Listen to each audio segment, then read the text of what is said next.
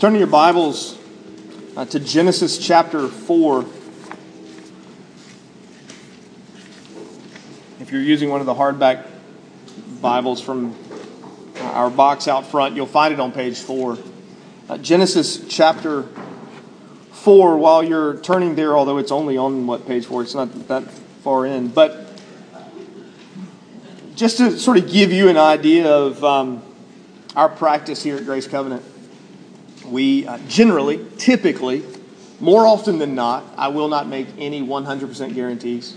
Uh, we've already done different things. But for the most part, we will preach through books of the Bible, uh, trying to bounce back and forth between uh, the Old and New uh, Testaments. Um, so we're only just, what, six sermons or so into uh, Genesis. I think I'm pretty sure my intention is to stop after 11, do something different, and come back later, uh, rather than uh, do all of Genesis at once. But, but even that is uh, subject to change at this point. Uh, Genesis chapter 4, beginning in verse 16. Uh, it's our practice here at Grace Covenant to stand when we read God's Word. So let me ask if you're able to do that, to do that with us now.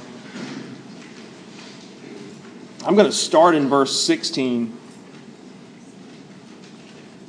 Then Cain went away from the presence of the Lord and settled in the land of Nod, east of Eden. Cain knew his wife, and she conceived and bore Enoch. When he built a city, he called the name of the city after the name of his son, Enoch. To Enoch was born Irad, and Irad fathered Mahujael, and Mahujael fathered Methushael, and Methushael fathered Lamech. And Lamech took two wives. The name of the one was Adah, and the name of the other was Zillah. Adah bore Jabal. He was the father of those who dwell in tents and have livestock. His brother's name was Jubal. He was the father of all those who play the lyre and pipe. Zillah also bore Tubal Cain. He was the forger of all instruments of bronze and iron. The sister of Tubal Cain was Naamah. Lamech said to his wives, Adah and Zillah, hear my voice. You wives of Lamech, listen to what I say. I have killed a man for wounding me, a young man for striking me. If Cain's revenge is sevenfold, then Lamech's is seventy sevenfold. And Adam knew his wife again, and she bore a son and called his name Seth, for she said, God has appointed for me another offspring instead of Abel, for Cain killed him. To Seth also a son was born, and he called his name Enosh. At that time, people began to call upon the name of the Lord. The grass withers, flowers fade, but the word of the Lord stands forever. Let's pray together. We pray, Holy Spirit, that you would be with us, in us, among us, even now, to teach us to take that which you uh, inspired Moses to write centuries ago and carry it to our hearts, that we might be conformed more and more into the image of Christ. For it's in his name that we pray. Amen. You may be seated.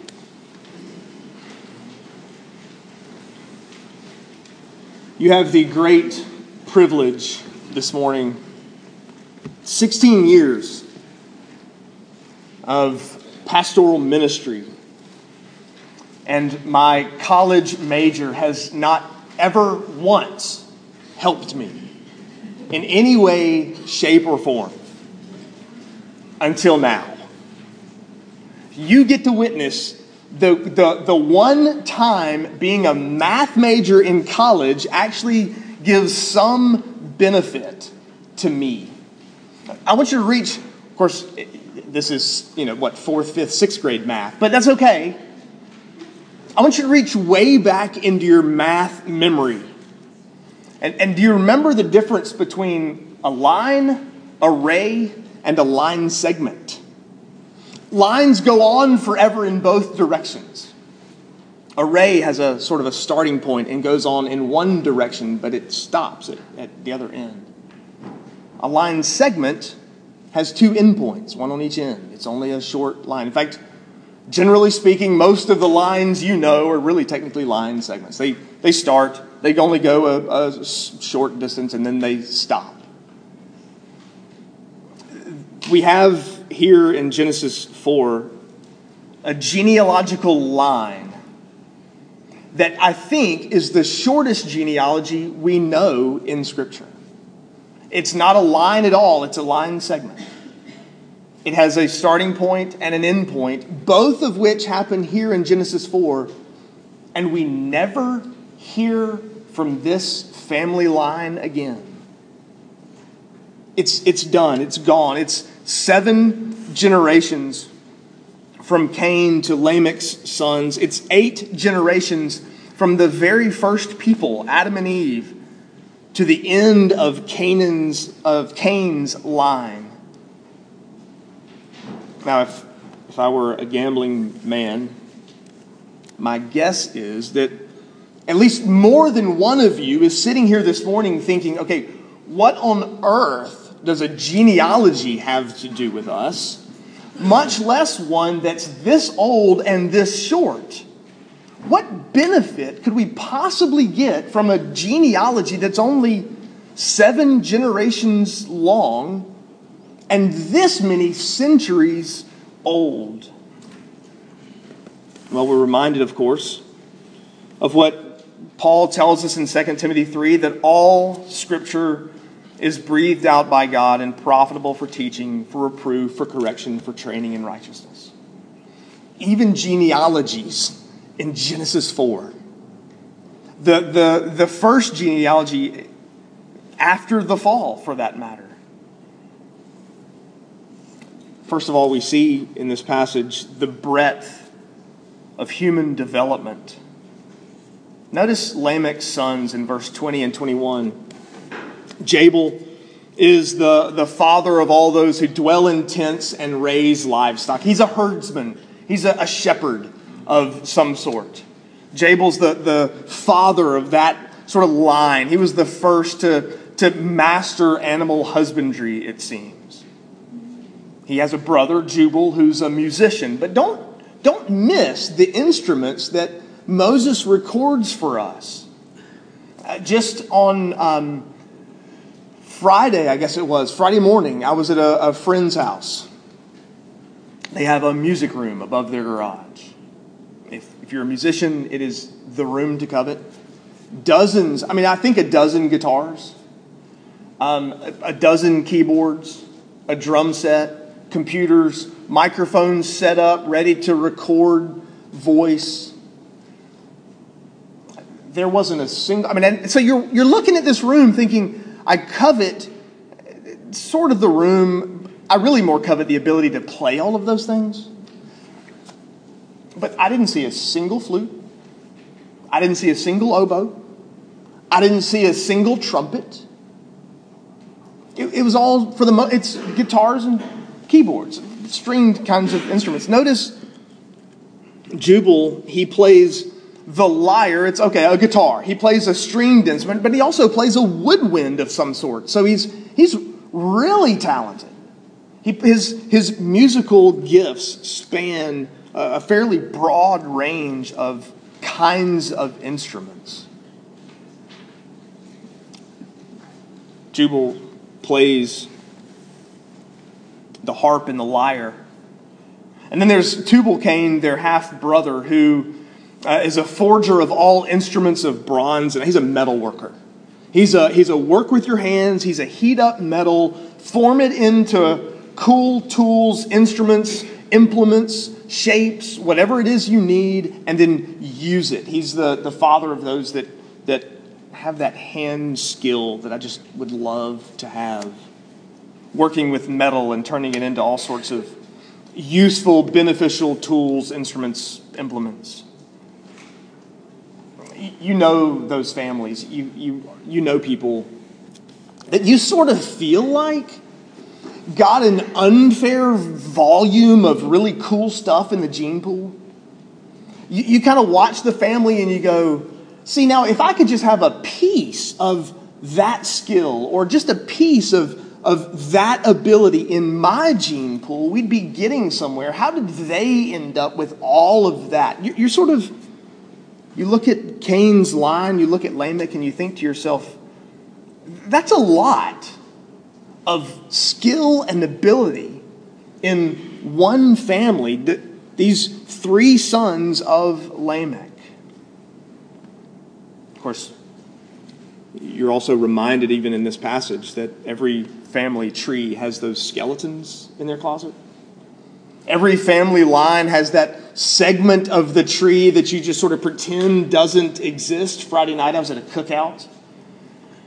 And this guy sitting at the table was talking about his family coming from Virginia. And he had asked his grandfather one time, Do you ever go back and see them? Should we go find them? And his grandfather said, Don't you ever do that.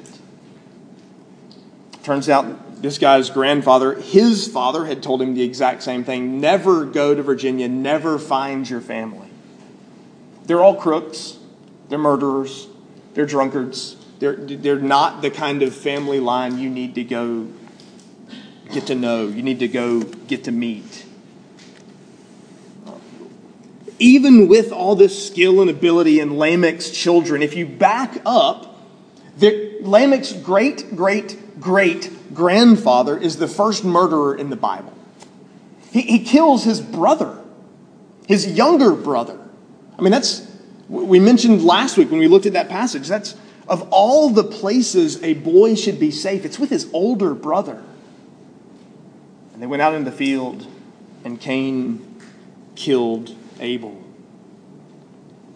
So there's this stacked gene pool, all these gifts and abilities to to make things, create music, to keep animals. There's science and art and woodwork and, and metalwork and working with your hands. There's all this diluted in, into one place, all this sort of brought together in these three boys, the sons of Lamech, even with the sketchy background in their past.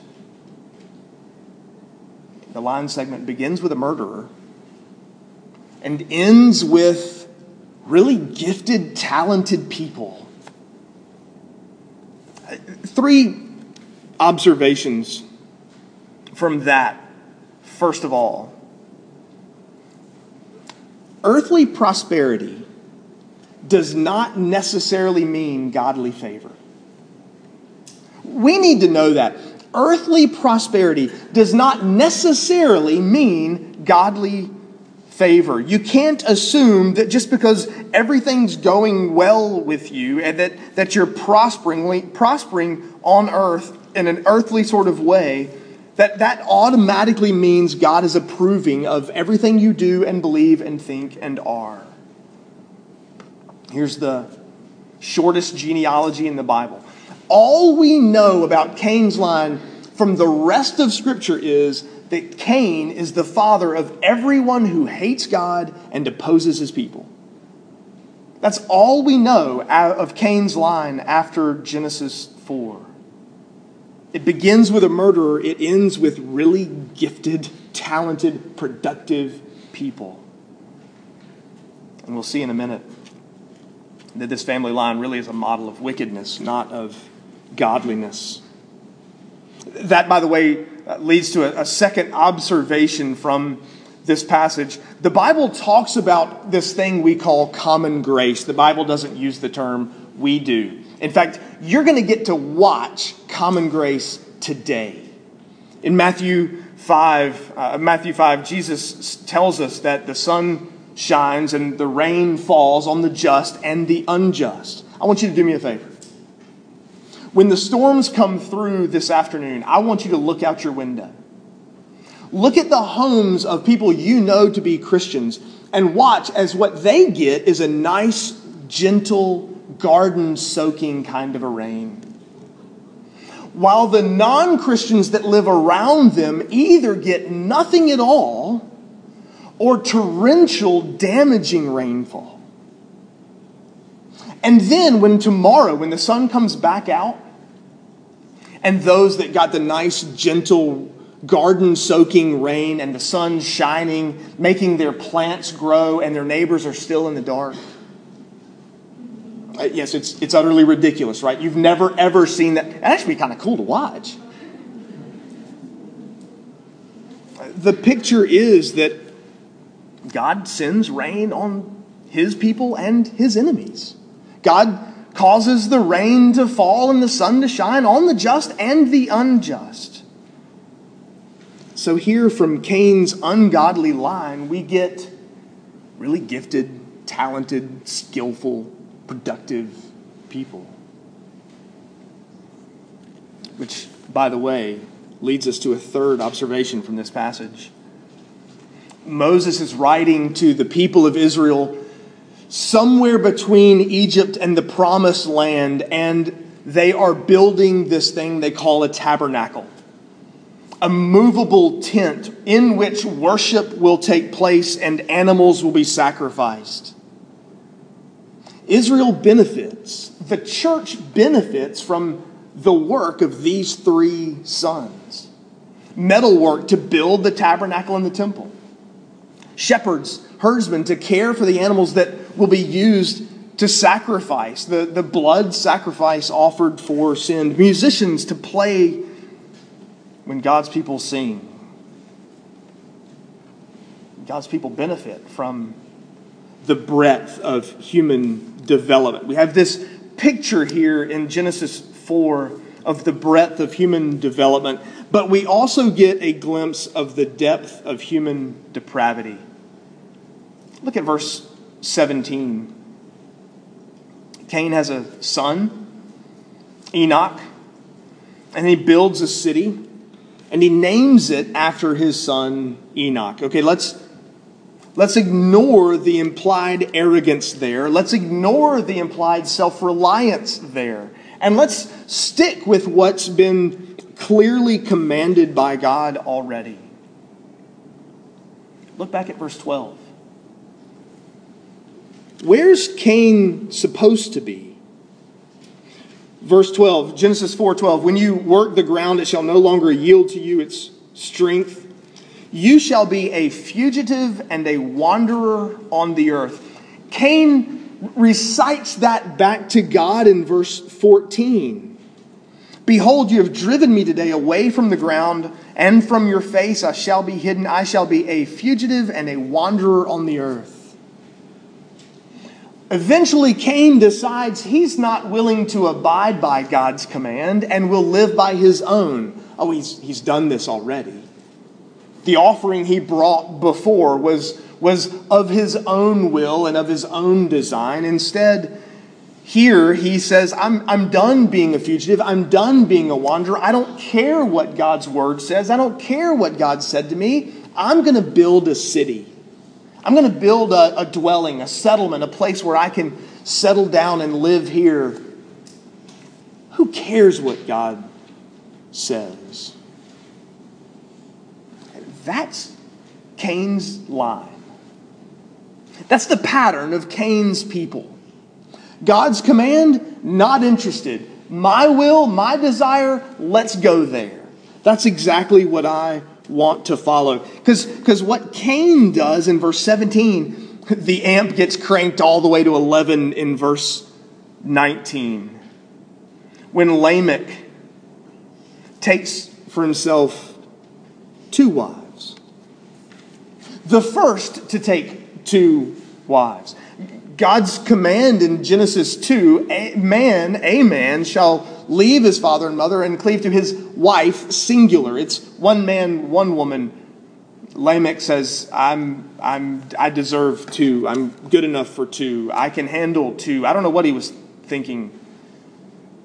But there's no place in Scripture where having multiple wives actually turns out good. David, a man after God's own heart, his kids rape, murder, constant fighting.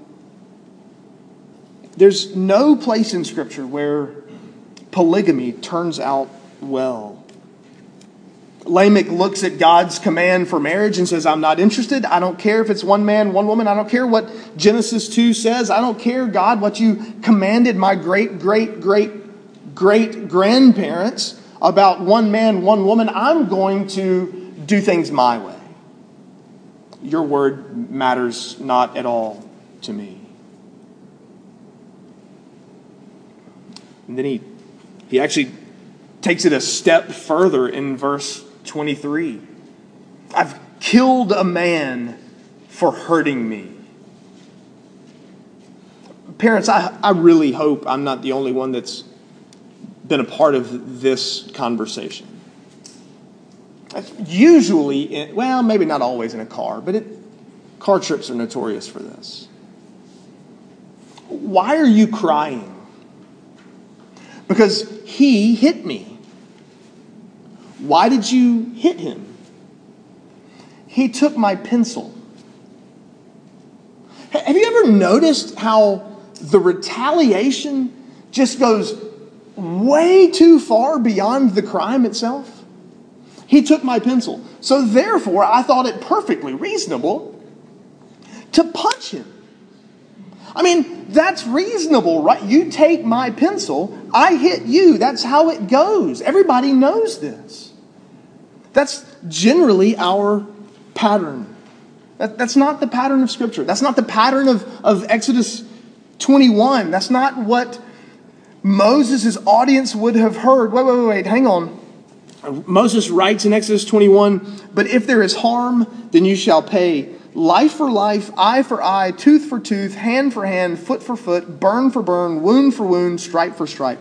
In other words, the punishment should be uh, proportional to the crime, it should fit the crime. You and I are convinced because of our sin that it's perfectly okay for me to take your pencil and horribly unreasonable for you to get angry about it. But I'm totally justified in belting you if you take mine. That's Lamech in verse 23 and 24. If Cain's revenge is sevenfold, Cain, Cain said, God, if, if, you, if you send me away from your presence and I'm a, a, fugitive and a wanderer, then somebody's going to kill me. God says, No. He puts a mark on Cain and says, If anyone does harm you, then revenge will be sevenfold. That, that doesn't mean seven times. That, that, that doesn't mean God's violating Exodus 21. It means directly proportion, seven, that number of, of completion, of fullness. Lamech, in his arrogance, says, I'm infinitely greater than my great, great, great grandfather. Jesus picks up on this, does he not? In Matthew 18, when Peter says to Jesus, How many times should I forgive my brother? Up to seven times? Hey, that's kind of that's Cain's number. That's that's a good full number. Let's go with that. Up to seven times? To 77 times, or 70 times 7, depending on your translation. You and I are called to heap forgiveness on others, even as Lamech wanted to heap revenge on whoever would harm him for killing this man who simply wounded him. I took his life. Why? Because he hurt me. I destroyed him. Why? Because he injured me. Cain's line is marked by constant disobedience to God's commands, a hatred for God's word, self reliance, self worship, everywhere down the line.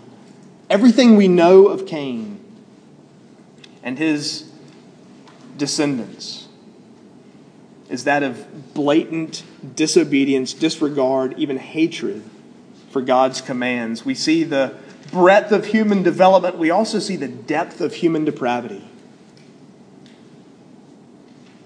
If we stopped reading in verse 24, you and I would wonder why there's so much Bible left.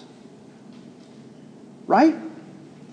Because at this point, if you're reading the Bible for the first time, you've never read uh, Scripture before, you just picked it up and started at page one. You, you get to verse 24 and you're thinking, okay, wait. Abel, who was the obedient son, the righteous son, the one whose offering was accepted by God, he was killed by Cain and never had kids. Cain's line is horrid and, and disobedient. Where's the hope? Where's the good news?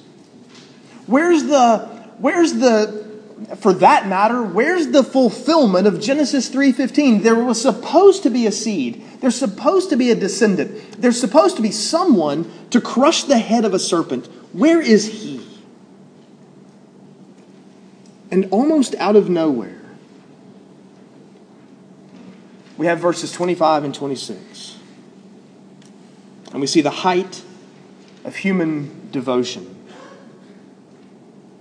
There's a, a pattern in Scripture that, that you will get used to as we work our way through uh, Genesis, Lord willing.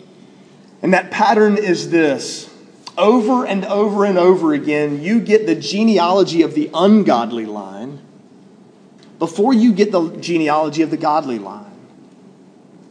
You've gotten Cain's line segment genealogy. Where's the godly line? Where's the one who is promised? And here in verse 25, there's yet another child named Seth, Cain and Abel's brother. Notice Eve's language in verse 25.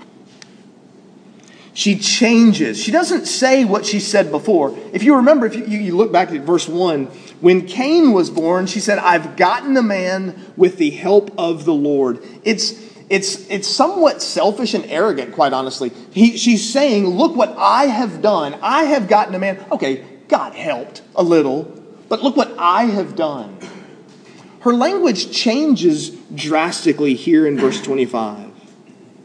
God has appointed for me another seed, another offspring. She uses the same word that God used in Genesis 3:15.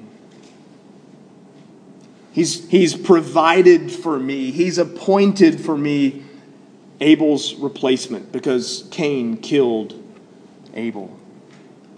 The height of human devotion means celebrating God's faithfulness. Eve now remembers Genesis 3:15. She now remembers God's promise to provide a seed, to provide a redeemer, to provide one who will crush the head of the serpent. And she now uses that language as she praises God for his faithfulness to her to provide Seth. Eve celebrates God's faithfulness to, to fulfill his promises. But the height of human devotion also means proclaiming God and his character. It's difficult, isn't it, to watch wicked people prosper? It's a struggle, quite honestly, for you and me to live in a world where ungodly, wicked people seem to seem to prosper beyond what's reasonable. In fact, quite honestly, we will sit around and think, God, why aren't you getting them? Why haven't you done something about this? Why are you letting these people prosper like that? And yet, here in this passage, in light of those who prosper according to earthly, in earthly ways, artists, musicians, metal workers, and animal husbandry, science, shepherding. Along comes Seth. And his line is known for something completely different. His line is known not for its musical ability, not for working with his hands, although I'm sure he could do, we, we don't know, we're not given that information. His line is known for worshiping God, for calling on the name of Yahweh, the covenant making, covenant keeping God. Seth and his son Enosh call on the name of the Lord. And at some level, this passage wants you to walk away with this. There's nothing greater that could be said about you than that. Not that you're a musician, not that you're an artist, not that you can create really cool things with your hands, not that you master animals and critters, but that you call on the name of the Lord. All those other things are fine and good, but they pale in comparison to the lasting relationship with the covenant making, covenant keeping God of the Bible. Let me make a few applications from this passage. The first is sort of the obvious question what is it deep down that you really want people to know you for? What is it that you really want people to know about you, to remember about you? Is it, is it your creativity? Is it your music? Is it your handiwork? Is it your, your way with animals? Is it your way with children? Is it uh, any number of things? This passage says the greatest thing that we can know of anyone is that they call on the name of the Lord. They, they proclaim God's glory and majesty and splendor. We could turn that around. We could turn it a different way. What is it that you boast in? What is it that you celebrate about yourself? What is it that you that you kind of go, this is what's great about me? Is it some skill? Is it some power? Lamech celebrates his own power over others, that he could snuff out a life simply for wounding him and, and glory in that, take great pride in that. Or will you boast in the name of the Lord? See, this passage says that if you're here this morning and you're trusting in anything other than the promised seed, if you're trusting in your goodness, if you're trusting in your ability, if you're trusting in your power, if you're trusting in your wisdom, in the things you know, the things you can create with your hands, the people or critters or whatever that you can master, whatever the case may be, if you're trusting in anything other than the name of the Lord, then you have no hope of eternity with Him. It says, lay all of that down and instead run to the promised Messiah, run to Christ, trust in Him alone for your salvation. He promises to save all who call on the name of the Lord. Will you call on the name of the Lord now? This passage urges you to call on Christ. A second application from this passage. Sometimes we watch the news and we get nervous. Sometimes we watch the world around us and, and politics and war and all sorts of things, and we start to think Christians are going to die. There aren't going to be any more Christians left. God's people are going to be snuffed out. Everybody's opposed to, to Christ and his people. We're doomed. We're, we're, we're going to die. There'll be no more Christians left.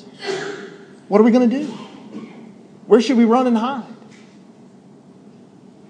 This passage says God always has his people. God always has his people. You get to the end of verse 24, and he has none at this point, right? You get to the end of verse 24, and all that's left, the one righteous son has been destroyed. The ungodly line is all you know. Where are God's people? Adam knew his wife again. She bore a son. Fear not, believer. God has his people. The news may tell you otherwise. Your experience may even tell you otherwise. Scripture says God always has his people. Christ says that he's building his kingdom, and the gates of hell itself cannot stand against it. Be encouraged and comforted by that truth. A third application from this passage. Some of you this morning may be struggling with assurance. You may be here and wrestling with doubt. You're, you're, you're just not sure, quite honestly, that you believe God's promises or that you can or that you should, quite honestly. You wrestling, you're wrestling with, with assurance and, and doubt. This passage actually is a comfort and encouragement to you because it shows you yet again that even in the darkest places, God brings forth the fruit of his promises. Even in the dark shadow of, hey, Cain's line is all there is, there's wickedness all around us. He's promised a seed and fulfills the promise right here in this passage. Has Christ promised to save you if you trust in Christ? He is faithful. Has He promised to see you through to the end? He is faithful. Has He promised that those who, whom He justifies, He ultimately glorifies? He's faithful to bring those promises to completion. You have every reason to trust God to fulfill his promises. This passage, even in the darkest moment, God brings forth the fruit of his promise of a seed to deliver his people. Let's pray together.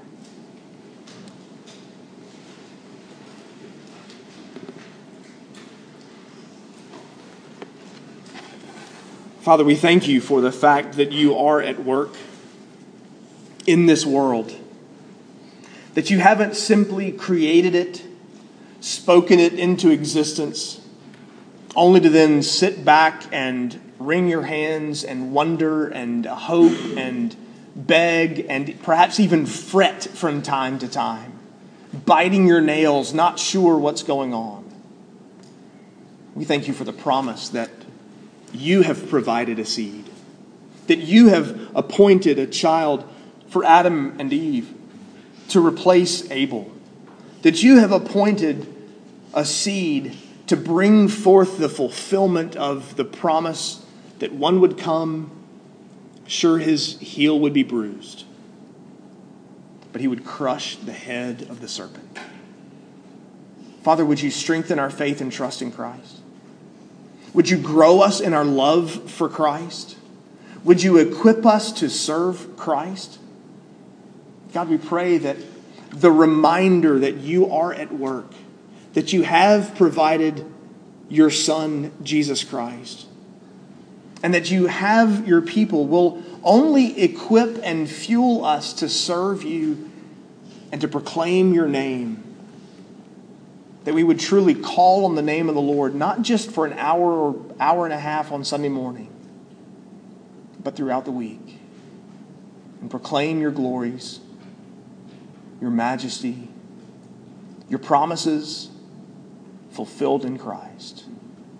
For it's in His name that we ask it. Amen.